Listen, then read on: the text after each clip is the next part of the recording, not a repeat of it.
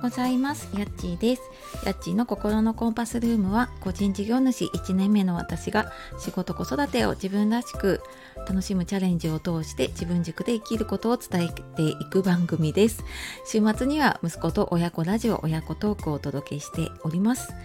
えー、本日も聞いてくださいましてありがとうございます、えー、いつもねたくさんのいいねコメントありがとうございます、えー、週の後半に入ってきまし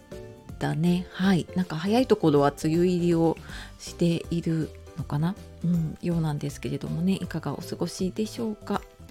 なんとなくねちょっとお天気悪かったりとかジメジメしたりするとねあのちょっと体調が優れなかったりとか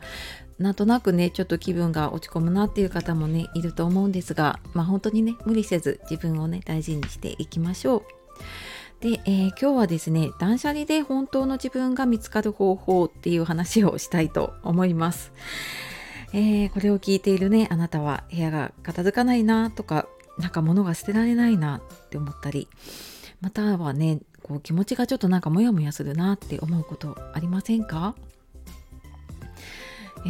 ー、私のね配信あのここのとこの配信とかコラボのライブを聞いてる方はご存知だと思うんですが絶賛今断捨離中片付け中なんですね。でまいろいろやっていく中で、えー、まあ、これをね解決するには物の片付けをすると本当の自分に出向き合えるなっていうのがねあのポイントだなっていうふうに思っています。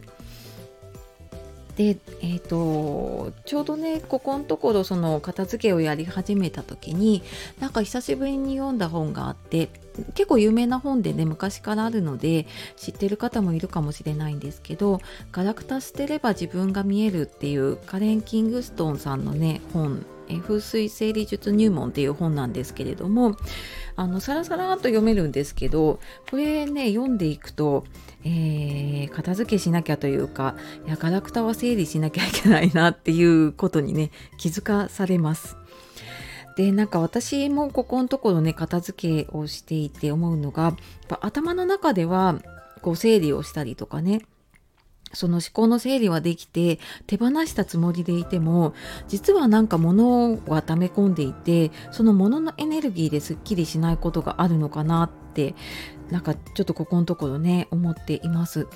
でなんか自分の中ではもうこれいらないなとかもうあの手放したいなって思った思い出なのに物だけが残っている。なんかまるで何て言うのかな別れた彼氏との思い出のものが残っているみたいなね。それはなんとなくこうまたいい出会いが来ないだろうなとかそういうふうに思うのと同じでね、うん、やっぱりなんかそんな風にも思ったりしています。でこのね「ガラクタ捨てれば自分が見える」っていう本の中でえーと、3つぐらいかな私あの特にこう読み返しているというかところがあってそのこうエネルギーのね滞りの話、えー、まあ、その3つの理由がありますっていうことで、えーと、物質的な汚れと残留したエネルギーと不要なガラクタっていうねこの3つが、えーとこうエネルギーがね滞る原因になっているものですっていうことでで、まあ、それぞれねあの詳しくは書いてあるんですけれどもでなんかこれを見ながらじゃあこれはやっぱ片付けていかなきゃいけないなって思った時にじゃああのガラクタって何だろうっていうそのガラクタ審査っていう方法も書いてあってこれも3つあります。1つ目はこれを見たり思い出したりしたら元気が出るかで2つ目は心からこれが好きか。で3つ目は本当に使っているか。でこのね3つにイエスって答えられなければあのその者たちはねあなたの家で何をしてるんでしょうか？っていう問いかけをされるので、うんと、これをこう問いかけながらやっていくと結構家の中にねガラクタだらけだなっていうことにね気づいていきます。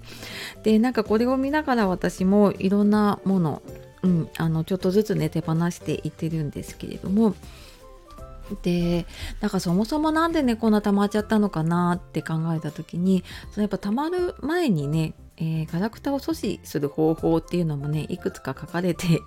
います。でこれをやっぱりやっていかないと一度片付けてもね同じだなと思ってこれ4つぐらいかな書かれていて、まあ、まずはあの1つ目は書くあ買う前によく考える。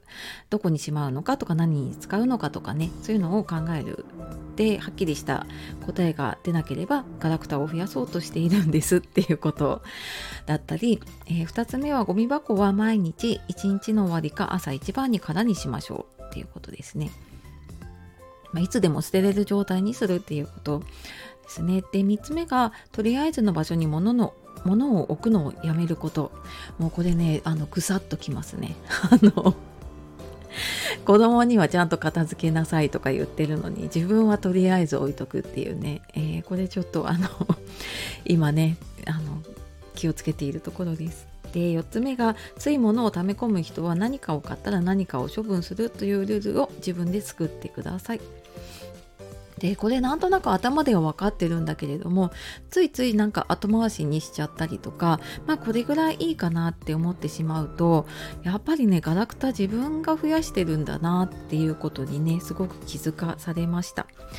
でそのなんか物の片付けを通してなんか私もその以前やっていたその福祉とかね介護関係の仕事もうなんか現場に戻るつもりは自分ではないんだけれどもでも今もうんと、ちょっとコロナでね中断していた研修があってそれがまた再開するってなった時にえっ、ー、とこれちょっとなんか今までの流れだとなんか行った方がいいんだろうなとかうん、なんか周りの期待からするとね行った方がいいのかなとか思うんだけれどもでも自分の気持ちとしては全然行きたくなくってでそうするとその研修関連のものとか過去にやってた仕事のものとかが私にとってはなんかこう負のエネルギー なんか嫌なエネルギーを出しているものに見えてなのでなんかちょっと一旦これ手放してみようかなって思って私はなんかそれ関係のもの、まあ、今もなんかその今自分がやっている仕事の中に活かせそうなものは残してるんですけれども